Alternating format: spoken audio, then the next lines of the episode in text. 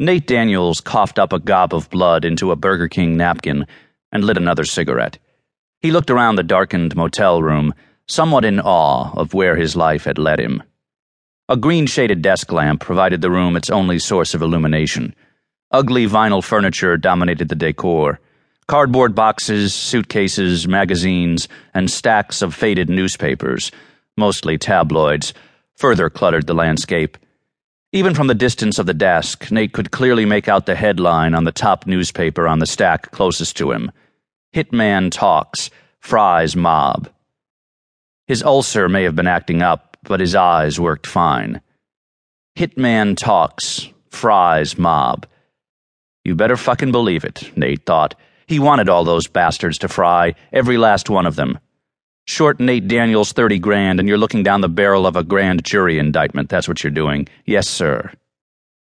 He took a drag off the cigarette, then pressed the play button on the mini tape recorder that sat on the desk in front of him. His own voice floated out of the tinny speaker to greet him. The first hit is the one I remember the best. The rush of adrenaline as I coiled the wire around his throat. I relished this, dragged the moment out as long as possible slowly tightening the wire and watching my victim's life ebb away. Nate smiled to himself, a bestseller in the making if ever he heard one.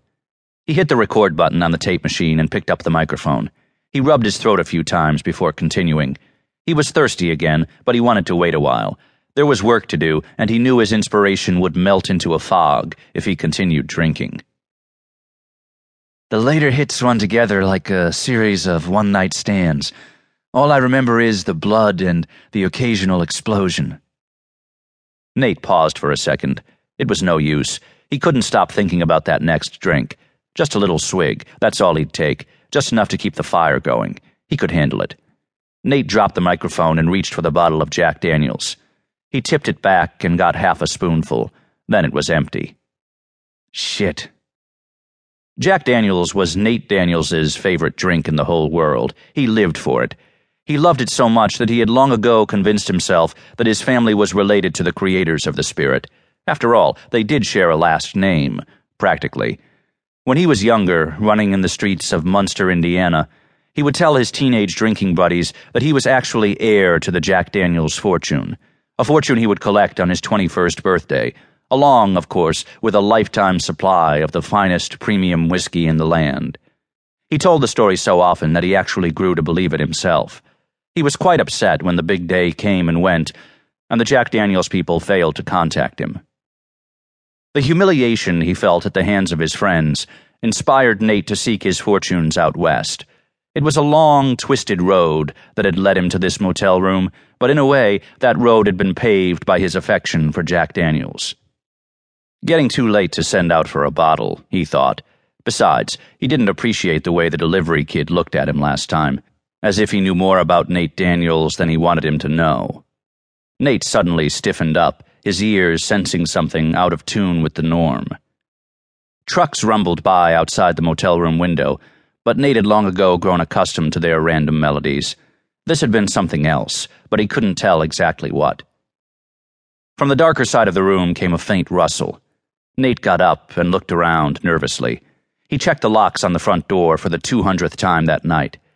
He returned to his chair and the tape recorder. Nothing appeared to be out of order. The building must have just been settling. Paranoia, he thought to himself. Sheer paranoia, plain and simple. All this waiting was taking a toll on his nerves. Then the coughing began again, heavier this time. He felt mucus and blood crisscrossing in his throat, and he ran into the bathroom to spit into the sink. He ran the water for a good two minutes, spitting and gagging, stopping every now and then to stare at his face in the mirror, all red and flushed. He noted how his looks had changed in the last six months under the 24 hour a day care and scrutiny of the Justice Department. His short red hair was thinning, his eyes had dark bags under them, his face looked puffy and unhealthy. He reminded himself of a swollen rodent. The initial interrogation period had been grueling. It had taken a long time for Nate to convince Justice that he had enough information to warrant immunity and protection. Part of Nate's deal with the Justice Department included his relative freedom while waiting to testify. He was sick of the jail cell, and he didn't trust the bulls.